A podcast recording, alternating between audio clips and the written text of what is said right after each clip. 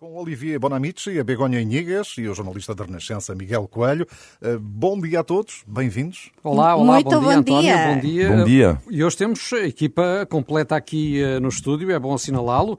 Olivier, Begonha e, uh, sobretudo, assim que nos ouve, sejam todos bem-vindos a mais esta edição do Visto de Fora. E uh, quanto a vocês, Olivier e Begonha, espero que estejam preparados porque temos uma verdadeira maratona de temas para analisar esta semana. Mas uh, antes de avançarmos, uh, vou só lembrar que o Visto de Fora é uma parceria da Renascença com a Euronet, a rede europeia de rádios. Euronet Plus. E propunha que começássemos pelos esforços do Secretário-Geral das Nações Unidas, desenvolvidos nestes últimos dias, depois de uma série de críticas de que António Guterres foi alvo por algum déficit de protagonismo diplomático no que toca a esta guerra na Ucrânia. Ele eh, rumou à Turquia, depois eh, esteve com Vladimir Putin em Moscovo, eh, ontem encontrou-se em Kiev com o presidente ucraniano Volodymyr Zelensky.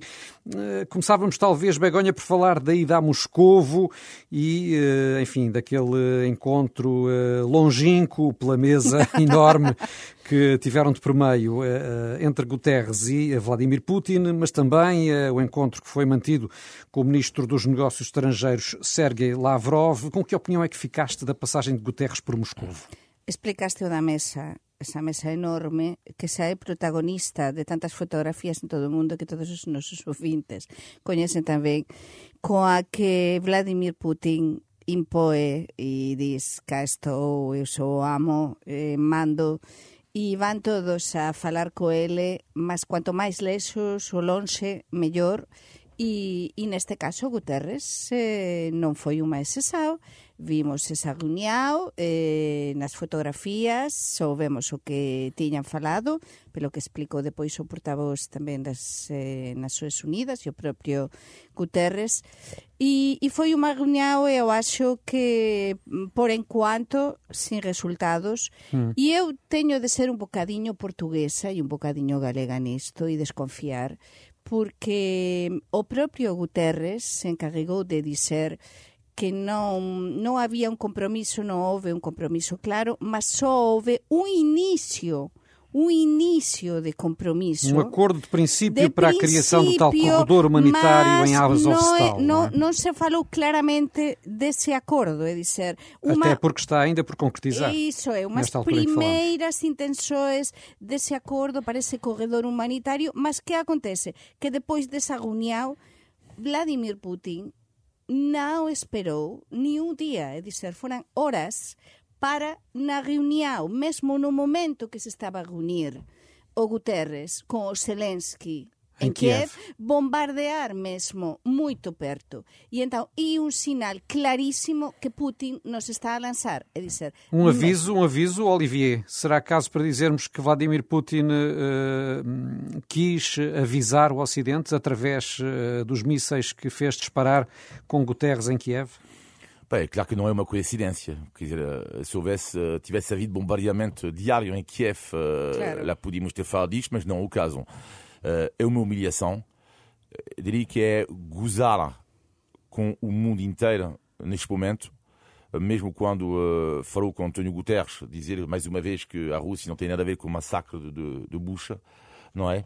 E portanto, mais mentira é, eh, sabemos, não é um pouco isso, um tipo, é, é, é mesmo inacreditável, é uma, é uma humilhação. E António Guterres, quando esteve, eh, quando está a visitar Putin em, em Kiev, ele, já o dissemos aqui, pelo menos foi a nossa opinião, pecou um pouco por tardia. Sim, muito Mas, no tardia, entanto, sim, ele não é responsável, António Guterres, de nada da guerra e não é responsável de ter à frente dele eh, alguém que é eh, cínico. E Guterres deixou até algumas afirmações pouco diplomáticas, quer durante o encontro com Putin, quando fez questão de dizer que não era uma operação especial, como lhe chamavam em Moscovo, mas uma invasão da Ucrânia, quer depois quando teve eh, com eh, Sergei Lavrov, o ministro eh, dos Negócios Estrangeiros russo, António Guterres também o, o interrompeu na altura, se bem se, bem se lembram, uh, para dizer que uh, o agressor era a Rússia, que era o único país que estava a invadir outro uh, e não a Ucrânia, porque não havia tropas ucranianas na Rússia.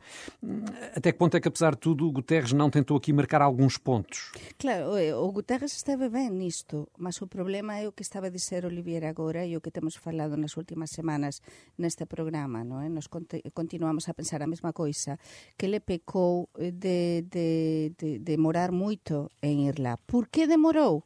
Eu acho que ten moito a ver eh, pelo poder, pelo veto no é de, da Rusia dentro de a sensação de impotência de impotência dentro das Nações Unidas. Lembremos que há cinco países que teñen ese poder eh, de veto desde que acabou, desde que se criou a ONU depois da Segunda Guerra Mundial é dizer, non é que Guterres non quisese ir é dizer, se, se nos avaliamos e analizamos as entreliñas de todo isto, haberá algún agasao mas eu quero eh, eh, asinalar aquí e destacar que houve unha viaxe antes que tú dixías antes que foi a Turquía. É dizer, o que se está a destacar estes días é que Guterres esteve antes en Turquía e tamén falou anteriormente e houve conversas diplomáticas con o presidente turco Erdogan.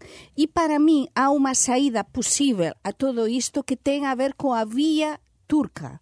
A vía turca pode ser a solución se, es que aínda temos temos maneira de solucionar isto, porque está clarísimo que por esta vía da ONU vai ser muito Mas difícil. Mas acreditam que pelo menos uh, esta operação humanitária em Mariupol uh, vai ser possível concretizar oxalá, ou não? Oxalá, Deus, Deus queira que sim, porque acho que é fundamental. Estamos a ver os reporters internacionais, entre eles o, o noso eh, se Pedro Fransao, que, que está lá eh, no terreno e está a facer un excelente traballo desde há varias semanas, nos está a explicar nas radios, nas televisores, nos xornais, a dificultade que há eh, a proximidade cada vez máis das tropas, dos bombardeamentos, da dificultade de, das persoas lá para poder escapar, então é fundamental, se o conflito non se solucionar por enquanto, como parece que vai ser así, que pelo menos pelo menos se active un corredor humanitario para que as persoas que están a ficar agora presas e que non teñen maneira de sair desas zonas de conflito possam mesmo sair. Qual é o teu pressentimento, Olivia? Vamos ter uh, esta uh, operação uh, com o apoio da ONU e da Cruz Vermelha viabilizada ou não? Tudo é possível, porque só para acrescentar que Macron já fez, já, Putin já prometeu, prometeu há tempos não recordo em que cidade. Por acaso agora, uh, os corredores humanitários com Putin estava tudo acordado e nada, nada foi feito. Exatamente, é que ele, ele é sempre está a mentir. Ele está a mentir. Mas, e depois eu fiquei preocupada com, eh, com a cara do, do Guterres. É incrível, porque o Guterres é uma pessoa eh, muito humana, nunca mellor dito, non é? Unha persoa de causas afável, humana, que sempre, desde moito novo, desde moito xoven, ten defendido as causas humanitarias, as causas sociais, niso e diso eh, faz a súa bandeira, non é? Na súa vida, e realmente ele estaba moito, moito, moito afectado por todo o que estaba a acontecer, aquilo que dis dos netos, non é? Eu non gostaba sí. que os meus netos eh, vivesen nesta casa ou, ou tivesen saído a correr. E dizer, ele ficou mesmo, vese que todos os, os mandatarios internacionais, todos que van a Kiev, fican impressionados, não é? E tivemos também esta semana um outro facto muito marcante uh, nesta guerra, que já leva mais de dois meses, Olivier, que foi o corte do fornecimento de gás por parte da Rússia à Bulgária e à Polónia. Uh, alegadamente por não pagarem em rublos, como Moscou agora passou a exigir. Uh, podemos falar em chantagem, como lhe chamou a Presidente da Comissão Europeia? Sim, é, é chantagem. Agora, a questão é saber se na Europa outros países vamos ter um não a curto prazo, médio prazo, um corte total. Eu acredito que vai acontecer. Não há outra solução. Uh, Mas que... corte por parte da Rússia não, ou por parte dos, por parte dos outros países que vão recusar negociar com a Rússia? Sim, claro um país, uh, que é a Alemanha, uh, sabemos a dependência da Alemanha, mas existe cada vez mais debate. A Alemanha está a tomar decisões históricas neste momento que vão contra a sua própria história recente. Sim. Nomeadamente o envio de armas pesadas para a Ucrânia, mas na questão do gás que derrota uma pequena parte. Eu aqui, uh, quando é preciso elogiar, é preciso elogiar, mas que derrota Angela Merkel a posteriori é inacreditável. Aliás, existe um verbo na Alemanha, foi um amigo meu alemão que me ensinou isto, que é Merkeln. Significa deixar empobrecer uma situação sem tomar qualquer decisão. Que derrota estratégica de Angela Merkel a posteriori. C'est demasiada é dependência porque, do gás russo. Como o tempo passa, não é? Mas ainda há poucos meses nós estávamos sim. aqui no Visto de Fora é a eleger Angela Merkel sim, mas... em uníssono sim, como a pessoa do ano, não é? Mas, Miguel, vês depois, em função de alguma situação, tu vês depois, quando tu és, não estou a dizer que ela foi amiga direta de Putin, mas, por exemplo, vamos falar daqui a pouco das eleições francesas, mas quando tu, o Salvini na Itália, quando tu és, quando tu defendes uma posição, e depois acontece um evento na história, não é? Depois, claro, tu, a história olha para ti de uma forma diferente. Merkel claro. Uh, não fez rigorosamente nada para uh, não depender, uh, depender menos do gás russo. E há cada vez mais críticas sobre ela, justas, críticas justas. Mas eu acho que a Alemanha faz parte, e por isso estou na minha admiração pessoal eu para, para este país, uh, por causa do que aconteceu na, após mas, a Segunda portanto, Guerra acreditas Mundial. que a Alemanha pode vir a ter aqui um papel importante ah, claro, ao fechar a torneira sim. do lado ocidental sim, sim, ao gás russo? E só para terminar em relação ao gás russo, que é, eu acho que isto não será suficiente Uh, porque a questão é saber como é que as pessoas depois vamos usar o gás. O gás não russo não será suficiente. Bem, eu acho que é só uma solução, que é mudar essas mentalidades, e isto vai, vão ter que ser tomar medidas para nós uh, pouparmos, uh, para nós gastarmos menos uh, energia, porque senão não vai haver gás suficiente nem petróleo suficiente. Mas temos de acrescentar aqui uma coisa, é dizer, é muito, muito fácil culpar passado o tempo, não é? Mas é que Quase todos os mandatarios internacionais, non digo quase todos, mas houve moitos mandatarios internacionais que non viran realmente quen é que viu o problema eh, que poderia ter eh, se aliar con a Rusia ou, ou permitir a Rusia eh, este monopolio, entre aspas, nalgúns países, eh, por exemplo, de enerxético, como o caso do gas, por exemplo, con a Alemania, que houve non só a Alemania, estamos a falar da França, Estamos a falar da Itália, estamos a falar de muitos países. Estamos a falar de muitos estadistas que não muitos. viram, como no passado muitos estadistas não viram a crise económica de 2008. Em Espanha e em Portugal houve empresários. Como muitos estadistas depois também não viram devidamente muitos, a pandemia. Exatamente. Um, talvez por isso tanta gente se queixe da falta de grandes estadistas atualmente na Sim, Europa. Não, não é? mas, mas é que não podemos só culpar eh, ou culpabilizar a Alemanha. É que empresários de Espanha e de Portugal eh, se aliaram também com, com, com oligarcas russos, com o próprio Putin. É dizer, e há agora empresas de vários países que, inclusive na Alemanha, que eh, parecem dispostas eh, a ceder à chantagem russa e a comprar o gás pagando com rublos. O também é uma questão que está em aberto. claro, o poder do dinheiro. Mas sim que o papel da Alemanha cá, neste momento, se a Alemanha realmente fecha a torneira, vai ser fundamental, porque, claro, estamos a falar eh, da Bulgária, pronto, estamos a falar de outros países da Polonia, mas é que a Alemanha o peso económico, o que supoe, sí. o que supoe para a Rusia economicamente, non é? Ese, Sen dúbida. Eh, eh, eh non, non ten nada a ver. Por iso sí que o noso papel, o papel da Europa e sobre todo dos grandes países da Europa, como a Alemanha, é, é fundamental. Deixem-me avançar porque, uh, apesar de tudo, houve uma, uma, uma, notícia que se pode considerar favorável esta semana, que foi a autorização dada por Bruxelas uh, ao mecanismo acordado entre Portugal e Espanha para fixar um preço máximo uh, do gás natural e que será usado depois também para calcular o preço da eletricidade. que importância é que esta medida pode, pode vir a ter e que avança já na próxima semana, Olivier? É uma medida importante, eh, super rapidamente, mas, no entanto, levanta uma questão: quem é vai pagar a fatura? Essa é a grande questão. É importante para o consumidor final, é evidente pagar menos, mas, no entanto, eh, lá com este desconto, alguém há de sempre pagar a fatura. Hum. E isto, nesta coisa toda das medidas da pandemia, das medidas da guerra, uh, estamos a nos esquecer muitas vezes, não é, uh, disto tudo, que é, no fim, no fim do fim, é o contribuinte que paga, é, será a minha única, o único senão desta medida. E em Espanha, Begonha, como é que este acordo foi recebido? Nós sabemos que os espanhóis até têm tido mais problemas ao nível do preço da energia do que os portugueses. Muito mais, está caríssimo. Eu que ando entre os dois países e pago fatura hum. do gás, da eletricidade em Espanha e em Portugal. Posso dizer eh, que em Espanha, em Espanha está muito mais caro, não é? E, mas en España ten sido ben recibido e eu gosto, e gostei muitísimo de ver a imprensa española nos últimos días a destacar e a falar moito de Portugal. Esas fotografías eh, dos ministros de Portugal e de España, bueno, no caso de España vicepresidenta, eh, destes temas de transição digital e demais, e, e ver eh, en Bruselas como se reunían, como ian da mao, Eh, e eh, no caso de portugués era Duarte, eh, Duarte Cordeiro, non é? O, o ministro o ministro portugués agora. O novo que, ministro, sim. O novo ministro.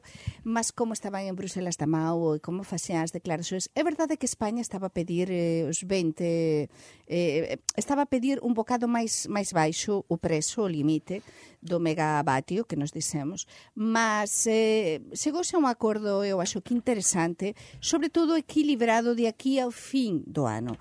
Eh, para España vai ser moito importante, iso que para Portugal tamén. De feito, de feito, eh, é moito significativo que nas últimas semanas eu, por exemplo, recibín varios telefonemas de compañías eléctricas e enerxéticas españolas, concretamente con a que eu teño contrato en España, para me propor eh, impor un preso eh, mínimo eh, no que na tarifa do sí. gas.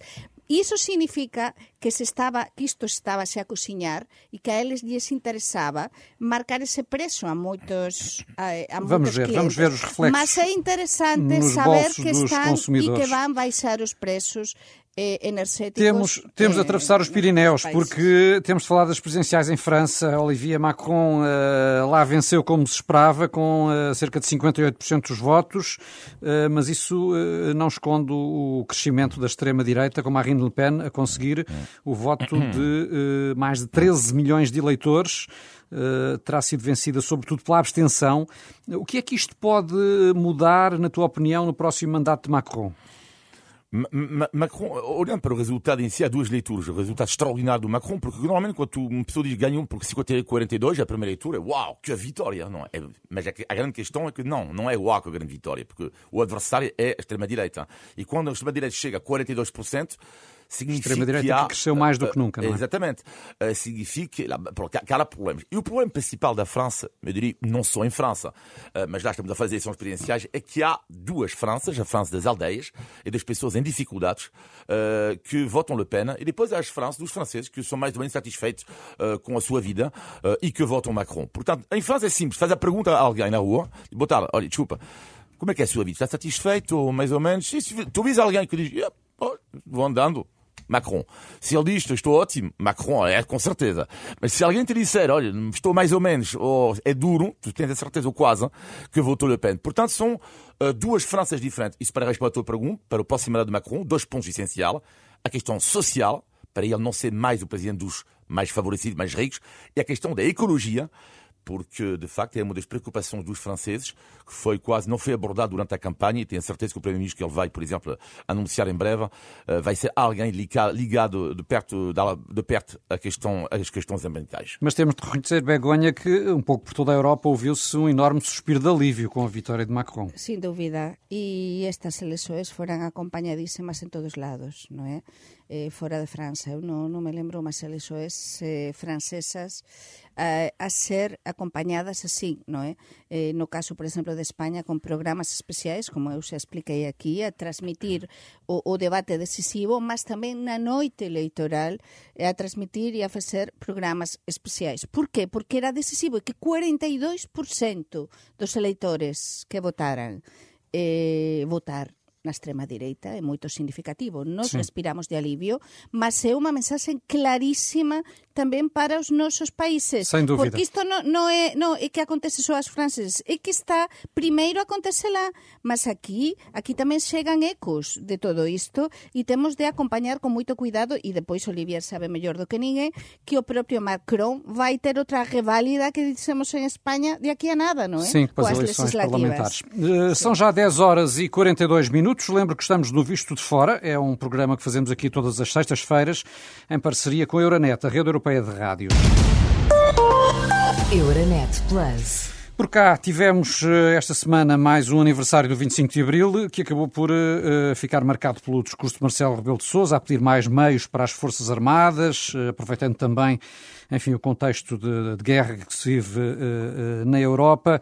Um, António Costa, eh, depois disso, veio dizer que já estava tudo pensado e programado, contratualizado com a NATO. Haverá aqui total sintonia, como disse o Primeiro-Ministro. O que é que vos parece? O, o governo português estará assim tão disponível para investir na defesa como pede o Presidente da República, Olivier? E eu acho que é, e digo isto com toda a simpatia, uma coisa que é engraçada em, em Portugal, na comunicação social, na qual eu me incluo, mas eh, Sim. vou falar do, do, das, das, pessoas como tu, que é uh, dos pivôs, não é? Por assim dizer, que é, adoram fazer a pergunta sobre Marcelo e, e António, e, António Costa, que é, haverá total sintonia entre os dois. Certeza é verdade, que não há. É Estão à procura de uma falha dentro do casamento. Tá? Não, uh, uh, não, estás, não estás habituado a um regime como o nosso.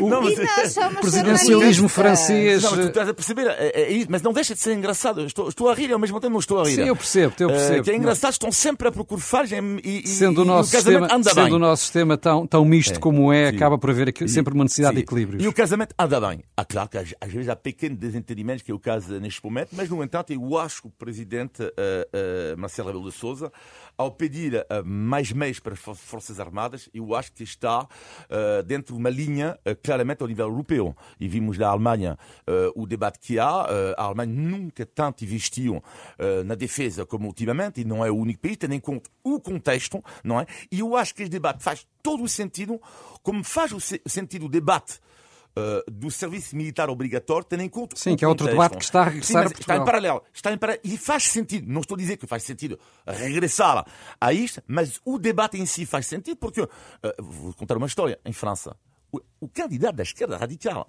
Hein? Jean-Luc Mélenchon está a favor. Isto normalmente, normalmente podia pensar que é uma, é uma medida de direita. Hein? Normalmente são as pessoas de direita que, que preferem, normalmente, assim. Mas não, é a esquerda radical em França que quer o regresso do serviço militar e cívico e mesmo militar para dizer, para ter alguém em caso de guerra. E também vamos ver com as alterações climáticas. Quem é que vai ajudar os bombeiros? Se houver, porque vamos ter mais, cada vez mais problemas assim. Hein? Quem é que vai ajudar as pessoas? E tem que haver, na minha opinião, de facto, alguma mobilização. O debate tem que estar, pelo menos, em cima, da, em cima da mesa. Está todo estudado. A cohabitação Marcelo Costa funciona muito bem. Olha, acho que, que, que nós, qualquer um de nós, Olivier e eu, gostávamos que nos nosos países funcionaran así e, e se levaran também e se deran também Mas quanto, ao, quanto ao debate no investimento militar, também é se verifica em Espanha? É lógico, claro que sim. Totalmente lógico. En España, por exemplo, neste momento está a haber unha polémica incrível coa ministra de Defensa, mas ten a ver con outra coisa, non é? Espionaxe e demais aos líderes eh, independentistas. Mas sí, xa se falou, e de feito en España é un tema e tamén estáse a falar eh, de, de, de isto do servizo militar até eh, obligatorio como antes, porque en España tamén há moitos anos que non existe non é? ese servizo militar como acontecía en Portugal obligatorio. E dizer esta guerra está nos a traser e a pôr no mapa a defensa e a importancia de investir na defensa. No caso de Portugal é verdade que o investimento en proporção é menor do que en España e agora, além de todo iso, temos unha ministra de defensa moito ben preparada que coñece moito, moito ben o sector e acho que pode facer moito ben. De feito, as miradas, os ollares entre o Marcelo e a nova ministra de defensa portuguesa mm. foi tamén moito significativo. Eu, eu fiquei a observar no 25 de E agora sem máscaras ainda foi mais fácil. Muito é? mais. Mas, já... mas que, está, que están totalmente alinhados o Costa e o Marcelo nisto, eu não tenho dúvida, eh? não tenho dúvida. Talvez, mas já agora e sobre as máscaras que eu falava nisto, eh, muito rapidamente, eh, como é que viveram estes primeiros dias sem máscaras obrigatórias em Portugal e até que ponto é que consideram medida ajustada, tendo em conta que a pandemia parece estar a recrudescer? Como que vivemos? Pois, eh, eh, eu non sei, Olivier, mas eu, eu acho que con un bocado de confusão, non é? todos temos máscaras, temos máscaras na, na mala, temos máscaras en casa, no carro. Entón non sabemos, chegas aos locais e de feito como en España e en Portugal foi paralelo porque foi sola, somente tivemos dois días de diferenza. Realmente persoas que, que continúan a ir con máscara, non temos máis do que ver cá na Renascença, outras persoas sin máscara. Eu acho que é un bocado de confusão. Que o que achas, Olivier? Pequena reflexão pessoal e depois global. Pequena reflexão global, reflexão pessoal para dizer que eu estou aliviado, estou contente. Uh, uh, no entanto, às vezes há, há alturas que não sei o que é fazer. Um exemplo, ontem à noite estava na mercearia, uh, cinco, seis pessoas, quatro tinham a máscara e como eram pessoas idosas eu decidi usar a máscara uh, para respeito porque estamos quase colados uns aos outros não Claro. é Uh, mas ao mesmo tempo depois também há, momentos em que fogo vamos bem tirar a máscara sobretudo como sou legalista a partir do momento que sou legalista a mim me dizem para pôr a máscara eu ponho a máscara para mim dizem para não pôr a máscara que não posso pôr a máscara eu não ponho a máscara não sou ilegal portanto como sou legalista é, é assim Não, Agora, podes refeição- sempre pôr a máscara, atenção. Bom, exatamente. Agora, refeição global, claro que há um certo receio. Só para vos dizer uma coisa, em França, por exemplo, eh, o caso do Covid aumentou brutalmente. E em Após, Espanha? mas após a medida, mas em França foi há mais, há mais tempo do que em Espanha e em Portugal, há um mês, mais ou menos, um mês e meio, mas agora os casos estão a descer novamente. Portanto, é normal que nesta fase, não é que os casos estejam, estejam a subir.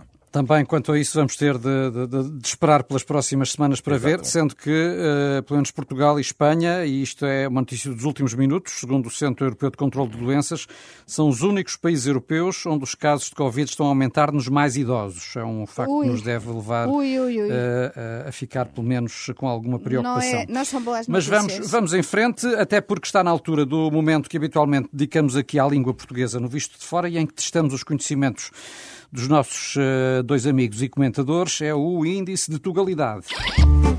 Vamos. Vai escolher ainda uma, ele vai ainda escolher uma expressão que existe a Galícia. Vais ver.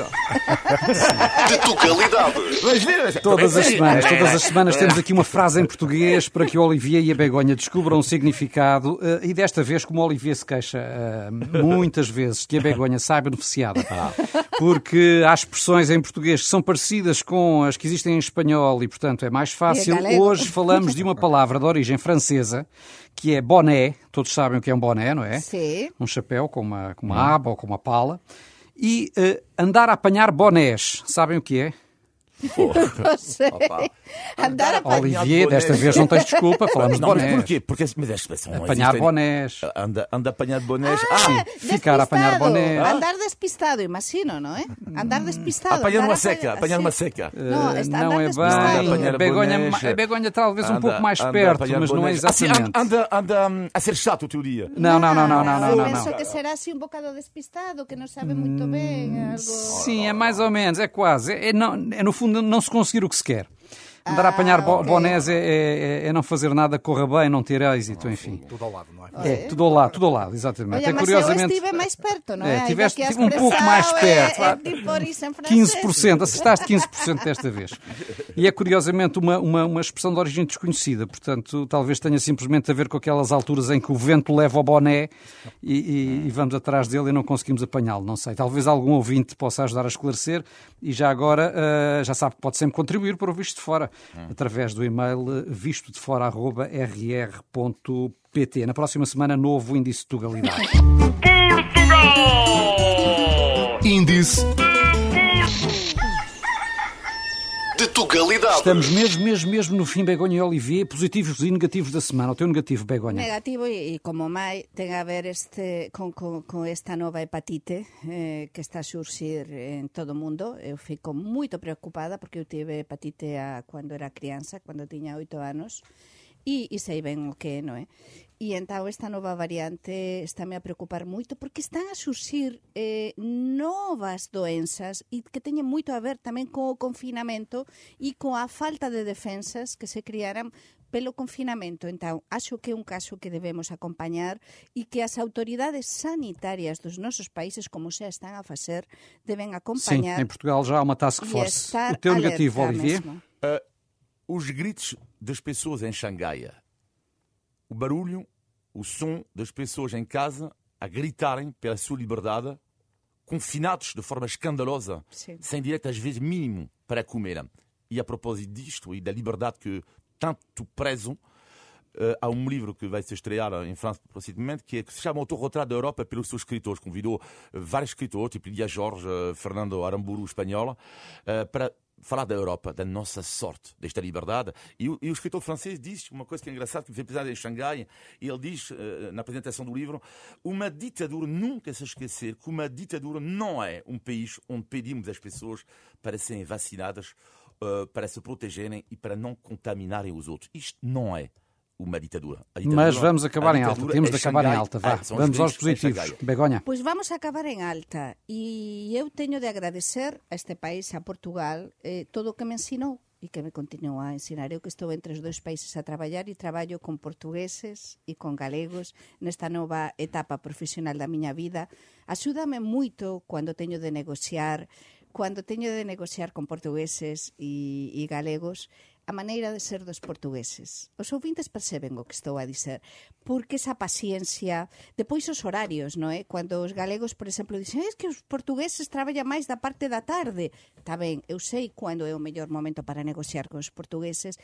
Esa paciencia, ese non me lanzar rapidamente, non, non manter ese ímpetu controlado. Mas olha que, que a tem os limites e estamos com muito pouco tempo, Begonha. Mas sí que iso, de verdade, que eu agradeço moito e sei, eh, axudoume muitísimo nesta última semana. Teu positivo, Olivier, para É um positivo tem a ver com um perfil de pessoas em Portugal, que eu não estou a dizer que não existe lá fora, mas existe muito em Portugal, que eu chamaria os homens da grelha. O que é que são os homens da grelha? É que me espanta sempre, adoro falar com as pessoas que andam a grelhar peixe nos restaurantes.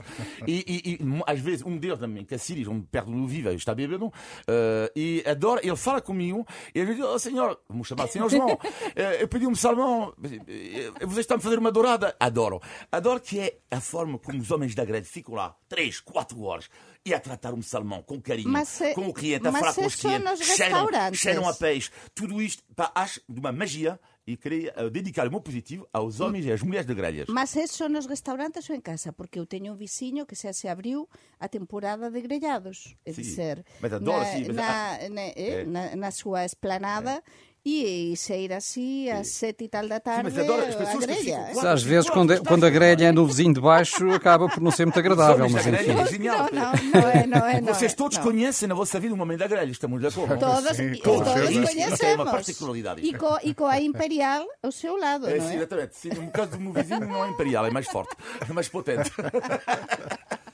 Muito bem, estamos então no final de mais um Visto de Fora. Todas as semanas conversamos aqui sobre a Europa, Portugal e os portugueses. Pode enviar sempre comentários e sugestões para vistodefora.rr.pt. Uh, Olivier, Begonha, uh, Miguel, uh, um bom fim de semana. Só uma, uma, eu digo, Begonha, é verdade, a minha namorada disse-me que a mulher do Pedro Sánchez chama-se Begonha. Sim, e a Loura, sim. Eish. Não sou eu, é? Não sou eu. Sim, sim, sabíamos. Muito bem, bom fim de Um semana. abraço, bom fim Bom de semana. semana. Até para a semana. Já estará aqui depois uh, o Paulo Coelho.